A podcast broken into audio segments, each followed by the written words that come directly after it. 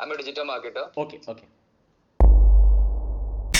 So I have started my agency for the last six months. Okay. So actually, where I'm struggling is like for getting the clients and to make contents. Like currently, I have a client in home automation. Okay.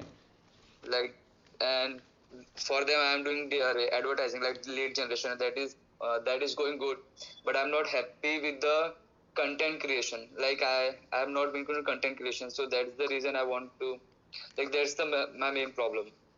Okay. So for Like, content creation, you, obviously you'll have to have a team. You'll have to have a team, or you'll have to outsource your work of content creation. Because see, at the end of the day, uh, this is what the biggest challenge of every digital marketing agency is. I get a lot of people asking me the same thing because they are able to perform. Uh, in this in this 2019 world, what is happening? You know, everybody is trying to grab clients who needs just leads, Hmm. so that they can run Facebook Yeah. lead ads and they can generate leads, Hmm. and in that way, three four months they might have a good client but after that it is difficult to retain that same client Yeah, all right that's a problem I'm facing. Yeah.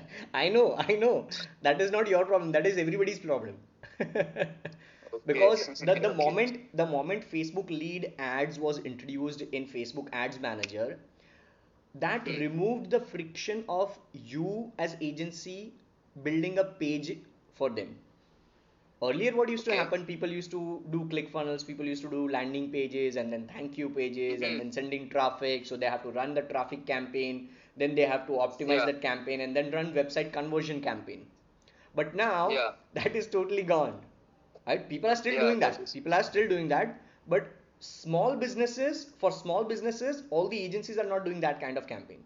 They are doing facebook lead ad campaign. So that instantly the Mhm. form is opening up natively it is auto filled and people are getting leads. And obviously if you Mhm. uh, uh, do you integrate it with zapier and google sheet?